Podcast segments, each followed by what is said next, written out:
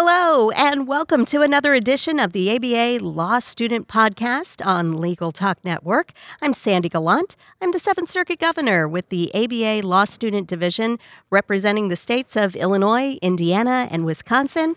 I'm currently a two L at Northern Illinois University College of Law in DeKalb, and today we are broadcasting from the A B A Annual twenty sixteen in San Francisco, California, where the crews are working hard here, tearing down the equipment, so you might be hearing some background noise. Our show today is sponsored by the American Bar Association Law Student Division. In this monthly podcast, we cover topics that are of interest to you, law students, and recent graduates. We're going to be talking to you about a variety of issues, from finals to the bar exam and everything in between. We hope this show is a trusted resource for all of our listeners. And when we come back, we're going to talk to a five-guy panel who are all J Ds and who are going to talk about going on a non-traditional career path. Stay with us.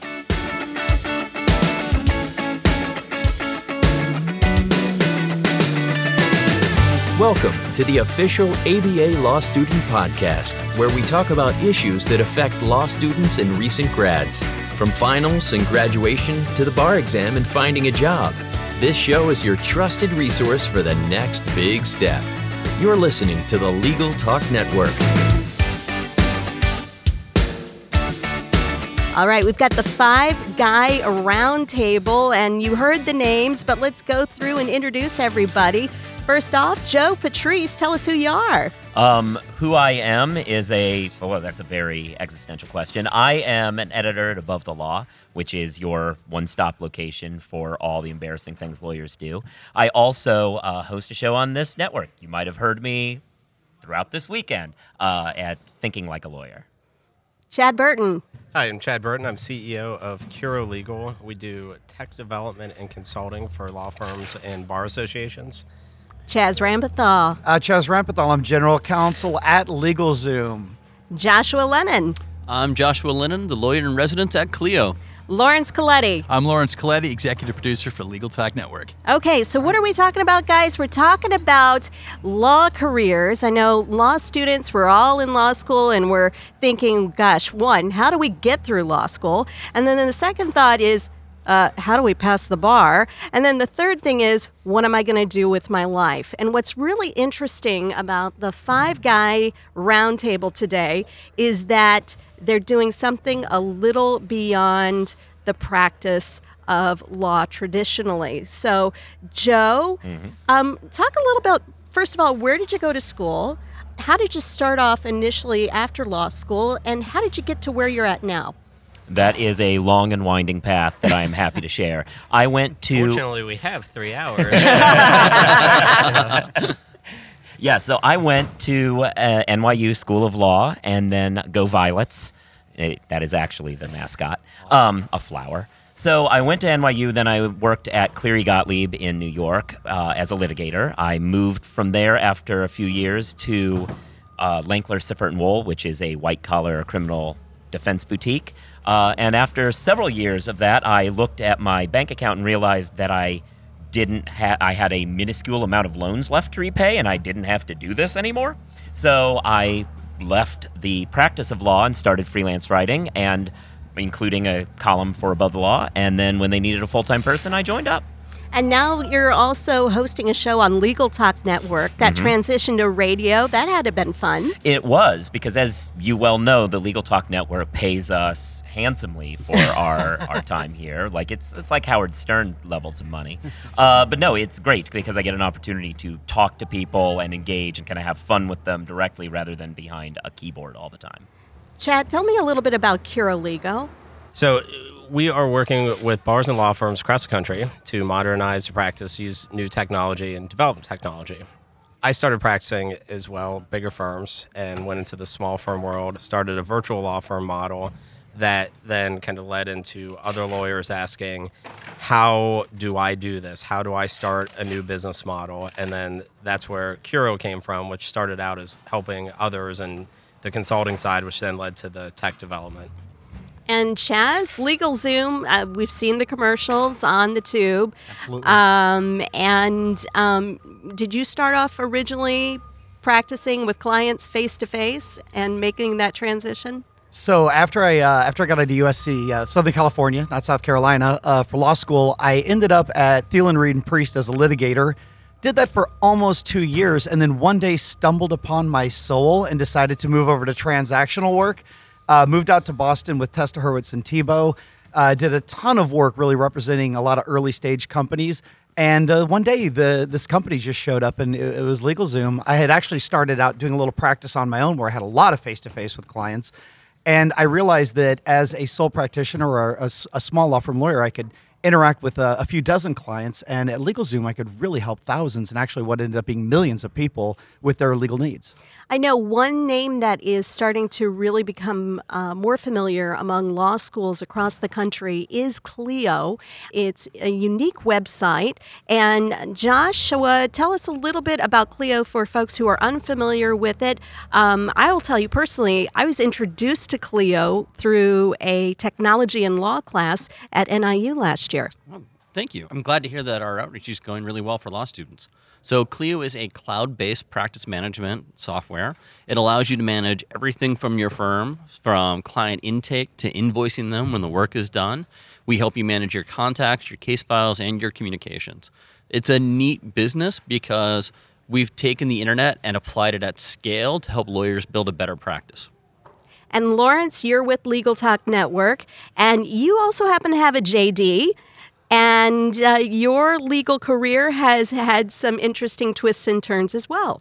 Yes, yes, it has. So anyway, I moved up to Colorado, and I started doing some consulting, and my consulting turned into legal work, so I was doing a lot of business planning and pro formas for different uh, companies, and uh, sometimes that would turn into some legal work. Let's see, I passed the bar in Colorado, and then Uh, shortly after kind of doing the actual legal practice part of it, uh, recession and, uh, you know, caught up with me, and it was tough getting established. Did a lot of doc review. So I certainly read Above the Law's uh, commentary on some of the document review projects and could certainly relate, but it was paying the bills for a while, and it was tough eking it out. Legal Talk Network was an application I filled out uh, as kind of my last hurrah in law. If I didn't get a job at that point in law, I was going to leave and not come back. It was getting a little frustrating being several years out and not being able to practice the way I wanted to. And so uh, I was going to have to start making some choices. And this was kind of in the last round of hurrah during a Christmas break. Found this on, uh, it was Craigslist. And it was uh, something I initially scrolled by, and it was one of those uh, kind of like second catch moments, like, wait a minute, that was pretty interesting. Opened it up, read it, filled it out. The rest is history. So did he, Trent uh, did Trent make you meet in an alley for Craigslist? Yeah. no, part no, of the interview but, process. Uh, the job those, description's out of the trunk of his car. So no, but those who are uh, familiar with Denver, the interview is certainly in five points, and so that's got a checkered history. Uh, but uh, now it is part of a renov- uh, it's a renovated district called the Rhino Arts District. So a lot of marijuana establishments there, and breweries, and software developers, which happens to work out for us. All three of those go together really well. Yes, yes. Absolutely. Mm. So what I really like about all five of our guests today is that they have taken their Juris Doctorate and they've gone beyond the courtroom, and they've really molded their own path, and they've done something really fun and unique. And I guess that's the point that uh, in talking with our law students today, our listeners, how would you like law students to really imagine their futures beyond the courtroom? Um, oh, that's a good one. Yeah, no, I mean, I- indebted, I don't know. Um, yeah. I mean, I, I my my personal advice that I give people all the time is if you don't know what you what you want to do with your practice going forward, you should uh, you should do some experimenting. I yeah. I always feel like I, w- I enjoyed litigation, but I feel like I fell into it largely because I'd seen Perry Mason and I understood that's what lawyers do, and I don't know. Uh, meanwhile, I've since leaving, you know, as my career evolved, I talked to transactional lawyers, and I was like, oh, I would have been much better at this. Why the hell did I do what I did? So uh, find out, meet more people, try new things. That's the stuff that I'd say. And I mean, part of the difference between two thousand sixteen and even you know, ten, fifteen years ago, it used to be in law school where I remember a case where I went, they talked about the, you don't have to be a practicing lawyer, but it was kind of like they were patting you on the head saying, you know, the bottom third of the class needs to go somewhere. Right. Mm-hmm. So not everybody has to be a lawyer. So, but now it's, I mean, five examples here of very different kind of non-practicing roles. I know there's just so many different ways of jumping into existing alternatives or to, you know, create your own, be creative with it. And I think that's that is it, it, those are really good advice. I when I talk with law students, I do so quite a bit. Uh, other than saying number one rule is just don't be a jerk during law school, the people that you meet every single day are going to end up being, you know, the captains of industry. They're going to be the people that are out there looking for lawyers just like you, or possibly wanting to serve you as as an entrepreneur. Uh, the next would be that if you can enter into the traditional practice, that's fine, and that's something that's great. The traditional practice is not a bad practice. It's just evolving a little bit, and you should learn to evolve with it. But if you don't want to enter the traditional practice, you should really find a problem that needs solving and solve it, right? And I've heard everyone from Dan Lear at Avvo to others say, find a problem, solve it. You're going to make yourself indispensable to the consumer that you're out there helping. I think one thing that's very interesting is career services don't tell you a lot of the longitudinal stats when it comes to a legal career. Yeah. Like, for example, most lawyers in their first role leave inside of five years. They don't stick around, and that's not a bad thing. The industry is evolving, and people evolve as they exist in it. So don't feel like your first job out of law school is your only job. It's going to be a great place to learn some skills. It's going to be a great place to learn more about yourself. It's going to be a great place to help people, but it doesn't necessarily mean that's the only place you're going to be. And you should be okay with, if you're interested in something else or unhappy with where you are, taking a look for something new. I love that you guys are all speaking passionately about this. You've obviously got a fire that really drives you and, and wanting to do a great job with the jobs that you have. I'm curious how all of you were in law school. How would you describe yourself as a law student? I'll jump in on that. I was weirdly collaborative. So I remember one time a classmate was having trouble in class, and I just loaned her my little study guide, and she looked at me like I had two heads. Like, why would you do that? And I honestly believe that if you can find a win-win solution, that is the best solution. And that's the place we need to start from. Yeah, oddly enough, I, I feel like a few times I've been described by others as affable. I did look it up. I found out it wasn't bad, so that made me happy.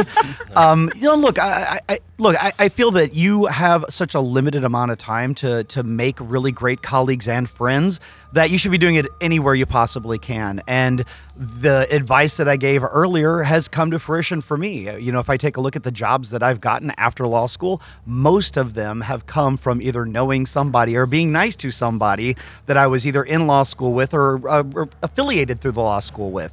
And that doesn't happen for everybody who's a bit of a shut-in and who doesn't want to get out and show that they're the kind of person that is employable and engaged and energetic.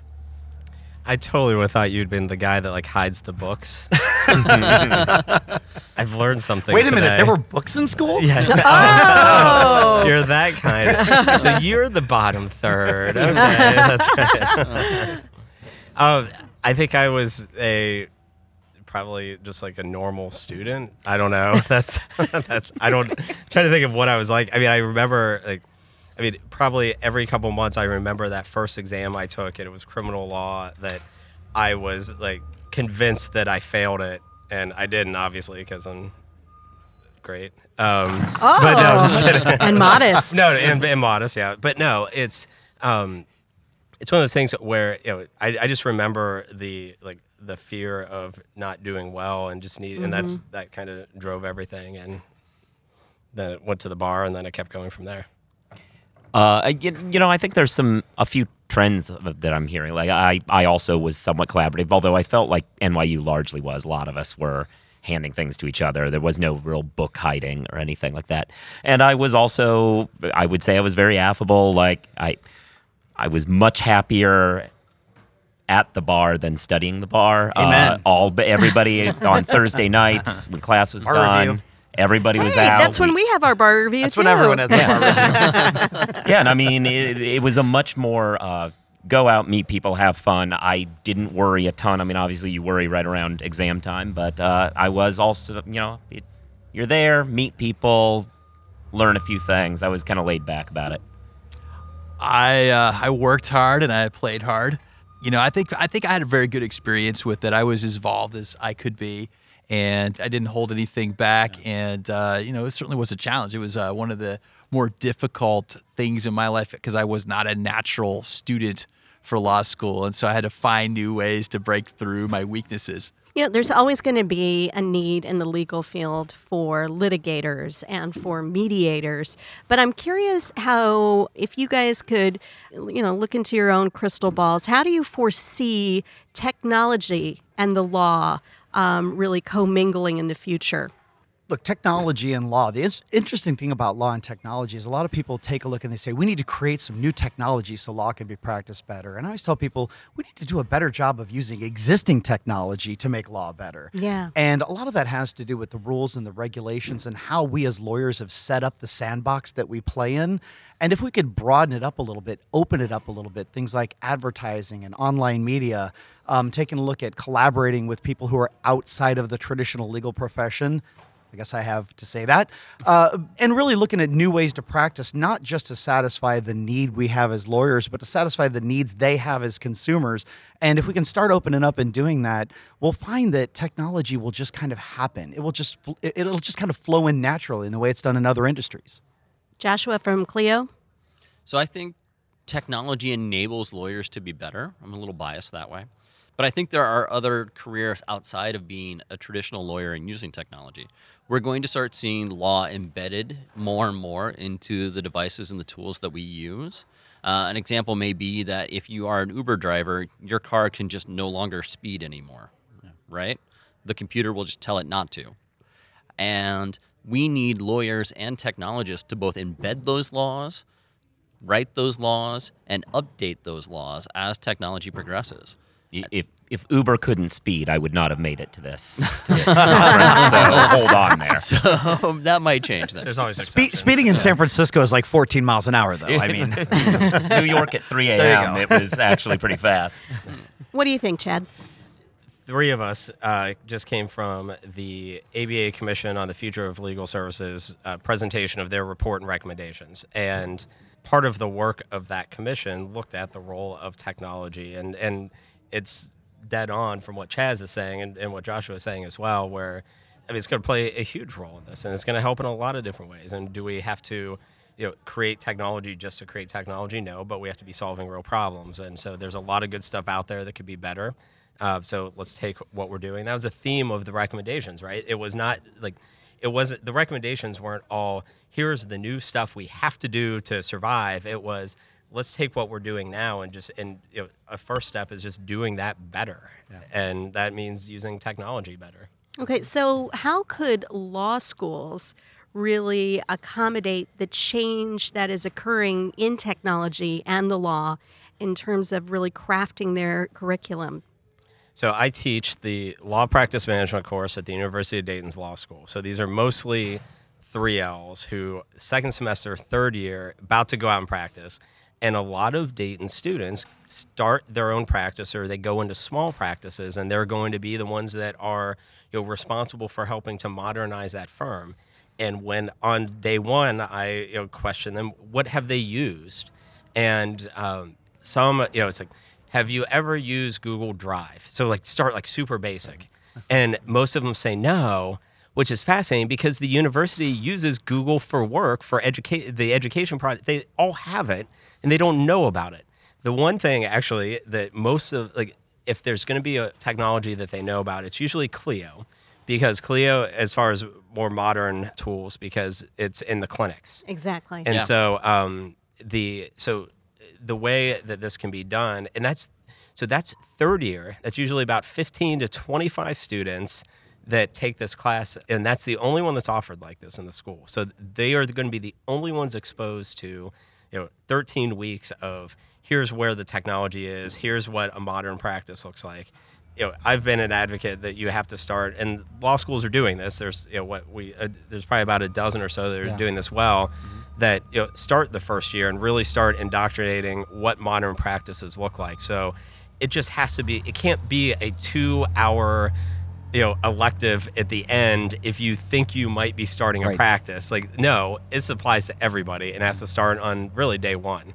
And I guess I, I could uh, do my best uh, channeling of Ron Stout from Chicago Kent, who said law students are inherently conservative. And that doesn't mean socially. It means in the way that they approach their legal education, right? If you have an option of taking some class in your third year called Uh, let's say it's like a deep uh, a, a deep analysis of indemnification clauses or uh, alternative ways to provide legal services, you're all going to flock to the one that you think might get you that best traditional legal job and really understand deeply the horrific indemnification clause. That that is just something that we've been kind of beaten down to do, and I think that the law schools who are really, really challenging and making students understand and be aware of innovation are the ones that are telling them, hey, it's okay. It's okay to take a clinic. It's okay to think this way versus that way. It's okay to understand maybe coding or understand how to build an application versus just learning the rote law and a way of issue spotting problems. And I have discussed this with several educators and even deans, is that we need to do a better job, I think, as, as lawyers and as education, of teaching people to be problem solvers instead of problem creators. Um, I, I ask people, like, when was the last time you gave a law school test? And the answer was seven or guilty.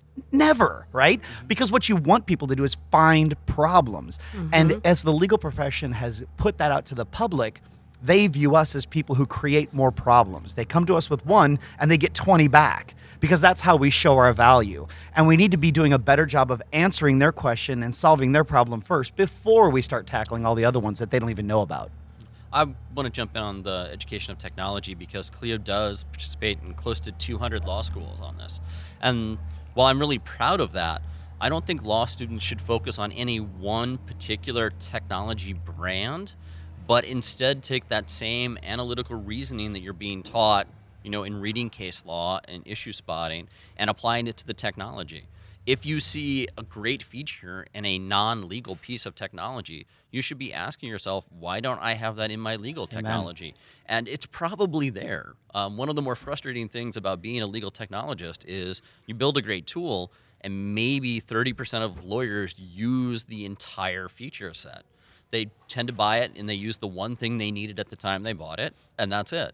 So don't rush out feeling like you have to learn every new piece of technology out there. Instead, learn how to adapt to the technology you have and ask questions about it and be analytical about it, and that will serve you better as both a lawyer or in these alternative legal careers throughout your entire life. You know, there's a, um, just real quick on the point you made about the professors and all, in that there's a professor from, I think, University of Alabama Law School who wrote in piece a few couple years ago about how what we really need are more, rather than clinics, which are great, but right. fewer people do it, more professors need to be going out doing sabbaticals Absolutely. And practicing, because when they go out and find out this is what practice looks like now ah. and not what happened thirty years ago, they start understanding, oh, well, this is how I need to orient right. my questions. Yeah, yeah, which is going to, that's a great way of segueing into what my next question was, and that is, do you think law schools are doing enough to make their students practice ready the moment they graduate?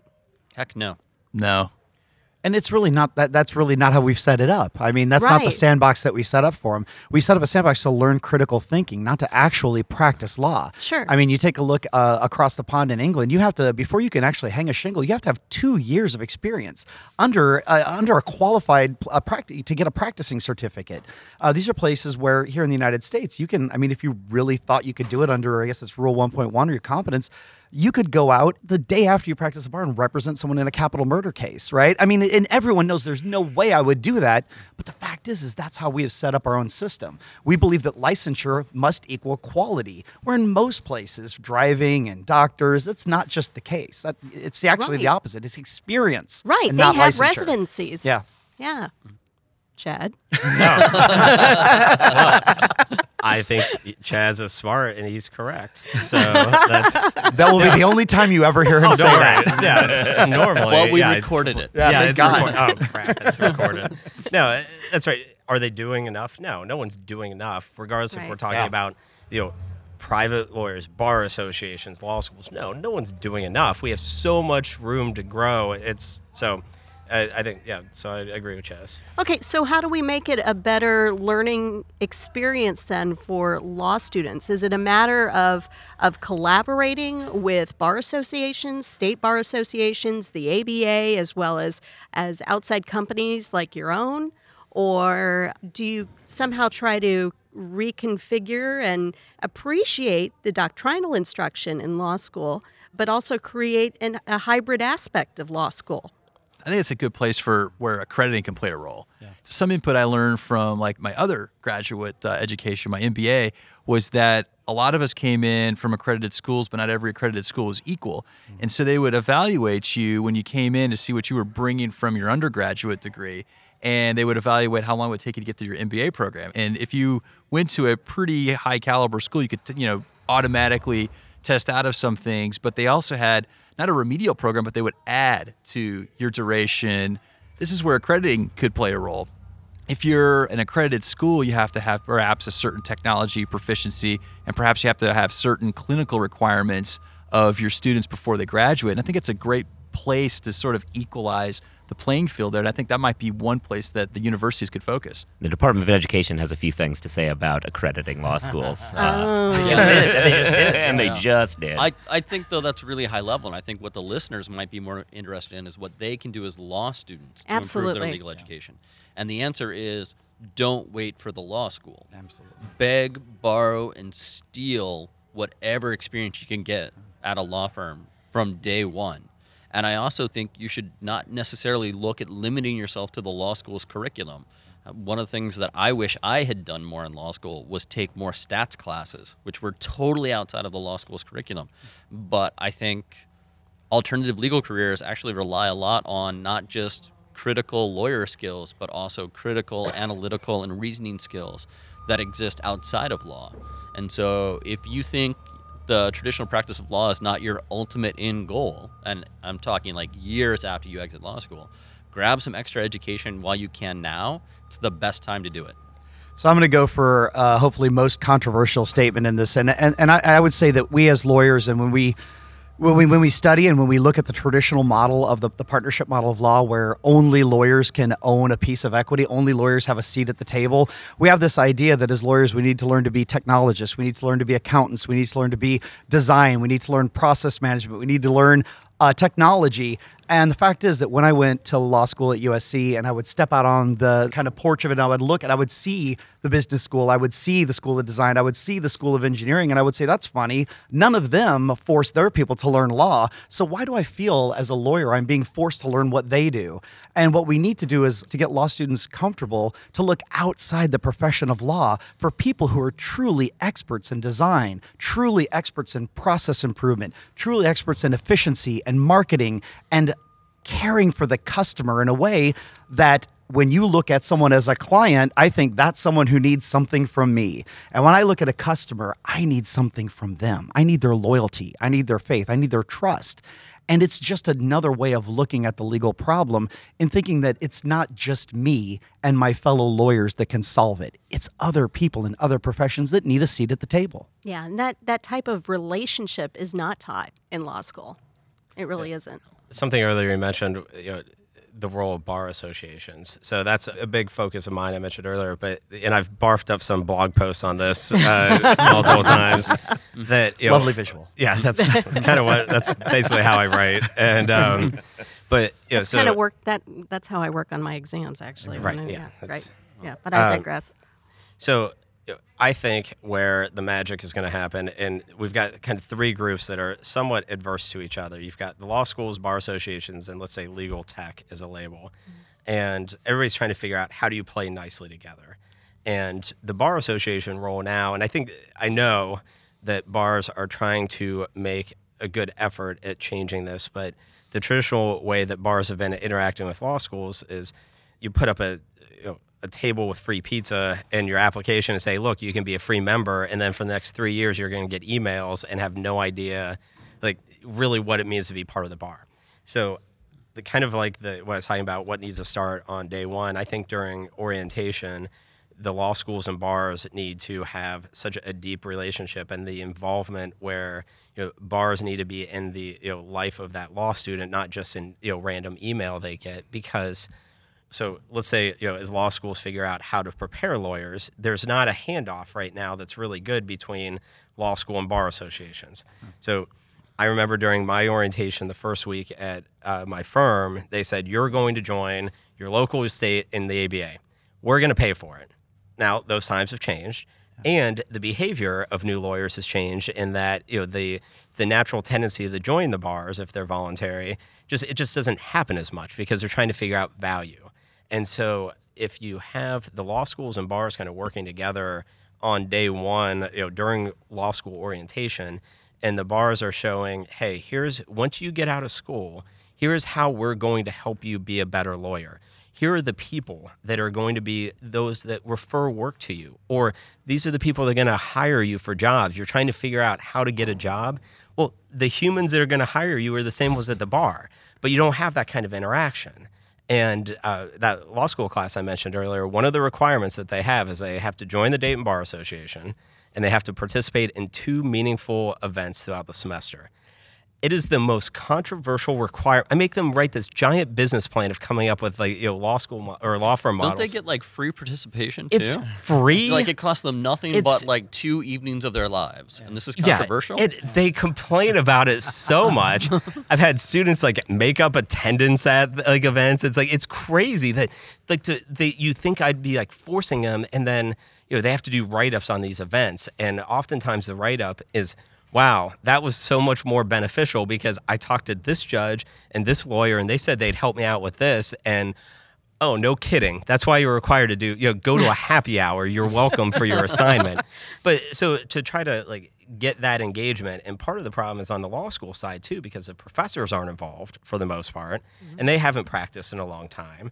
So, you know, we need to get the law schools involved too in the bar. So I think that's where a nice handoff will happen over time. But that's not easy. That's change in behavior for both types of institutional, you know, situations. All right, let's have some fun. Let's Uh-oh. harken back to law school, okay? And uh, I'm curious if you guys remember the first time you were cold called by a professor and what that experience was like. Uh, first, no, I don't. But favorite favorite time it was cold called that I can think of was uh, – I had uh, Professor Linda Silverman, very difficult Civ Pro professor, the hardest one, uh, and she had written her own textbook, but it was in draft form. She encouraged everybody to always find typos and like mark them and let her know later because she's working on it. Uh, and the class was going on. It was international shoe, so middle of the semester. middle of the semester, I'm going along, and there's a goddamn typo in it, right? So I start like going like this, and then I just hear Patrice, and she usually repeats the question, and she just chose not to. So I like looked up because I was waiting for the repeat, and then it didn't happen. And I just stared at her, and I'm like, I'm, I'm sorry, I'm fixing an error in the book. She uh, said, "You're not helping yourself." And then she repeated it. I got it right. There you right. go. Obviously. Yeah. So.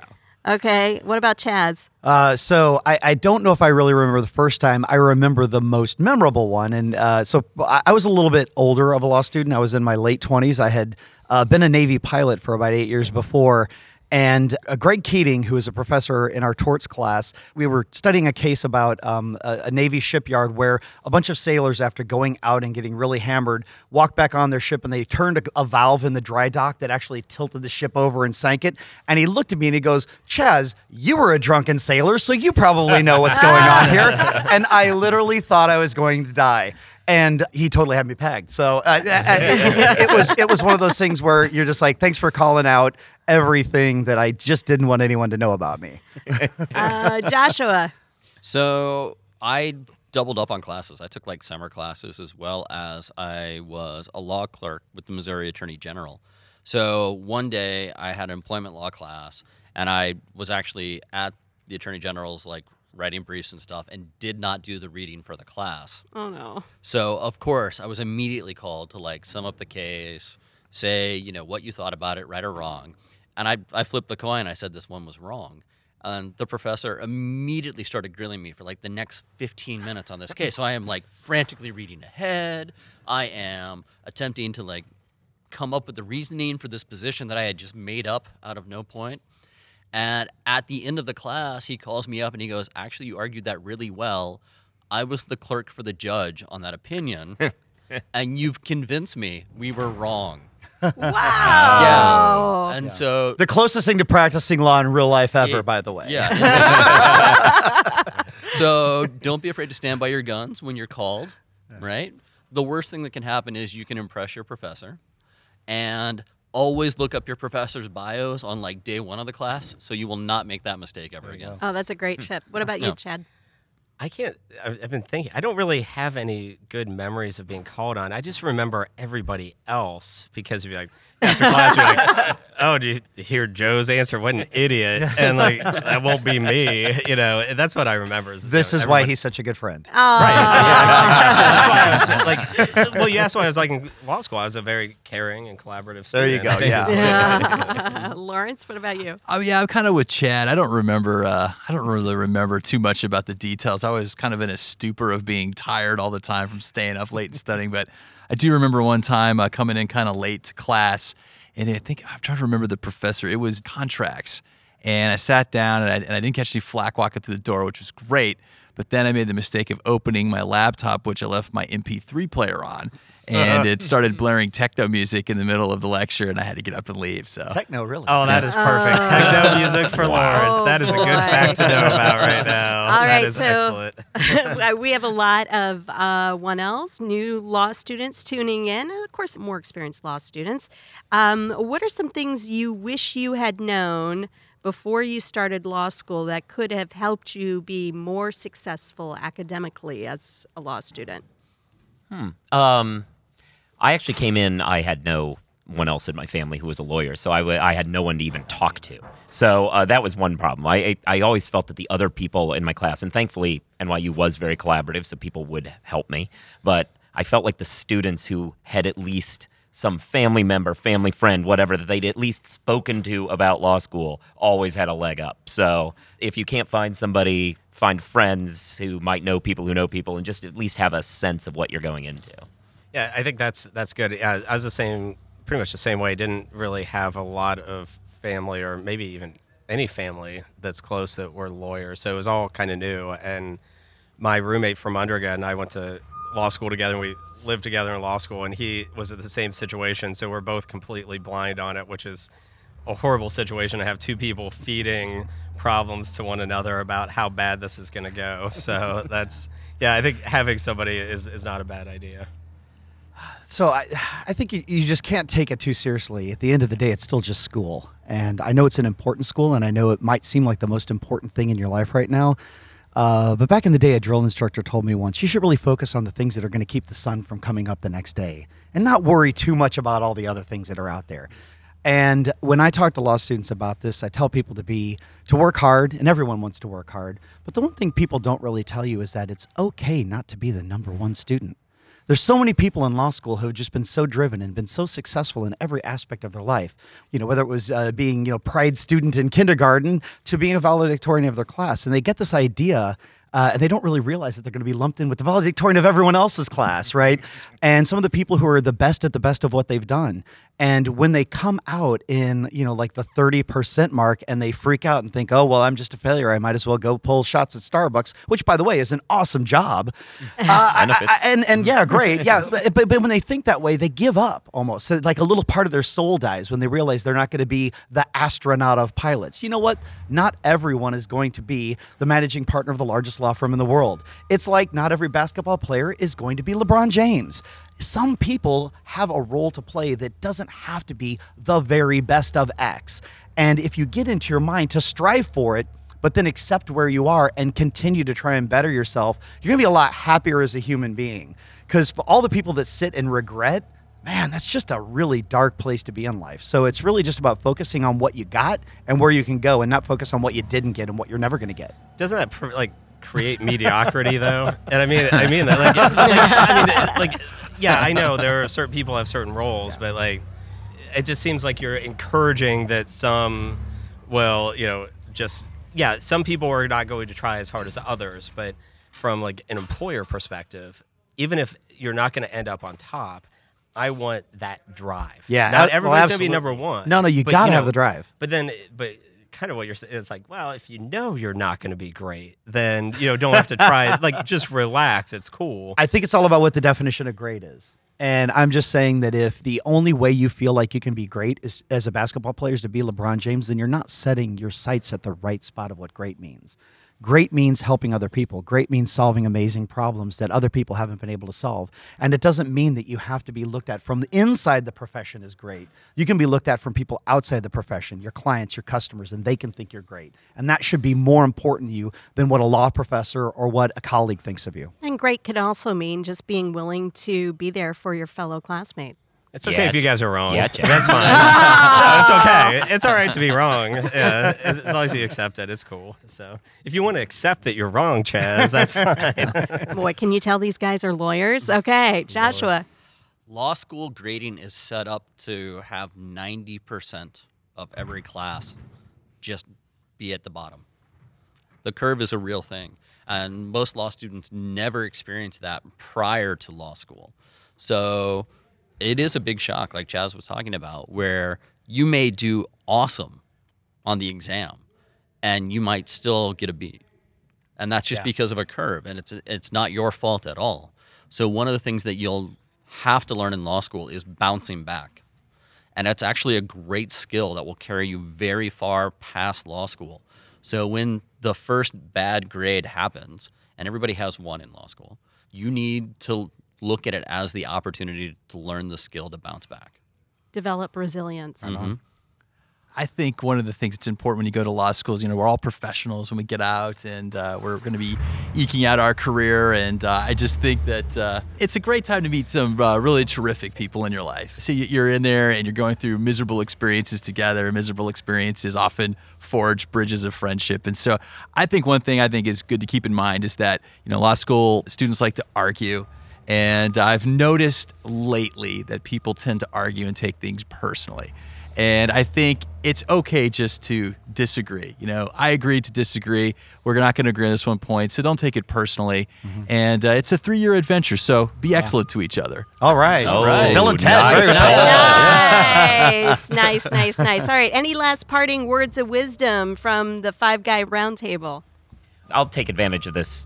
Last words to maybe not wisdom, but it is true that we kind of flagged this earlier, that it is a five-guy roundtable, which is problematic. Uh, it makes it seem like the only way to get out of practice is to be a man, and that's not really true. Uh, no. I would just say that as at Above the Law, for instance, I am the I'm the only you know white guy there. There you, there are paths to alternative careers that are not you know that are more diverse than I'm representing by happening to be here. Let's be clear, this was put together based on five suckers that would show up. During happy hour. Well, during happy hour, while this, while this place is being torn down, literally. So. And willing to talk to the law student. I appreciate that. Yeah. The the only advice I ever got that I thought was great was from a flight instructor, and he just told me to keep the pointy end forward, the dirty side down, and make all your landings the same number as your takeoffs. And I think that that kind of, I think that kind of really rolls forward into law, right? Just, just, just look. Look at the basics, and the rest of it's going to take care of itself. Awesome. Most of what we're exposed to is either an episode of Suits on what the practice law is like, and it's not like that at all. No. Or the people who've kind of stuck it out. And what's there are some really interesting stats about there about the, the kind of alternative careers. Like, for example, there are more Gen X G Cs than there are Gen X partners at big law firms. And so don't just look at the stereotypes and the bad T V. There are really awesome opportunities out there. Go find what you like and what you're passionate about and make that your career, and you will be so much happier as a law student and as a lawyer for the rest of your life. Yeah, I think Josh took a little of my thunder there, but I think it's important to pick what you're passionate about because you'll find a way inevitably to be good at it. And I think that recently, you know, I've discovered that wholesale. And so I guess the other, only other thing I would add on to that is to uh, be involved while you're there and make sure you get the full exposure. You're there once, and yes, you know, you're going to be tired, but it's okay to stay up late and be tired. Just get the most out of it while you can. One last question, guys. For our listeners who want to follow up with you, how can they reach out to you? Joe at above the law dot com or the Twitter, which is at Joseph Patrice. We'll just do Twitter for me because my email's not that simple. It's at Chad E. Burton or Sade, as Lawrence likes to refer to me as. Uh, my Twitter is uh, Chazramp, C H A S R A M P. I'm also Chazr at LegalZoom dot com. If you have complaints, send them to Dan Lear at Avvo. Oh! uh, the best way to get a hold of me is always Twitter, and it's at Joshua Lennon. and that's one in in the middle. Most people spell it like the Beatle, and I'm a little closer to the dictator. Excellent. They can find me on Twitter uh, at Lawrence E S Q and uh, Lawrence Coletti at legal talk network dot com. Okay, Joe, Chad, Chaz, Joshua, and Lawrence. Guys, thanks so much for joining me today. And thank you all for joining us. We hope you've enjoyed another episode of our podcast, and we'd like to encourage you to subscribe to the A B A Law Student Podcast on iTunes and take a moment to rate and review us as well. You can also reach us on Twitter at at A B A L S D using the hashtag LawStudentPodcasts. We want to hear what's on your mind. I'm Sandy Gallant at, at Sandy Gallant on Twitter, and we want to thank you for listening to the A B A Law Student Podcast. Stay tuned, expect more, and until next time, podcasters, study hard. If you'd like more information about what you've heard today, please visit legal talk network dot com. Subscribe via iTunes and R S S. Find us on Twitter and Facebook, or download our free Legal Talk Network app in Google Play and iTunes.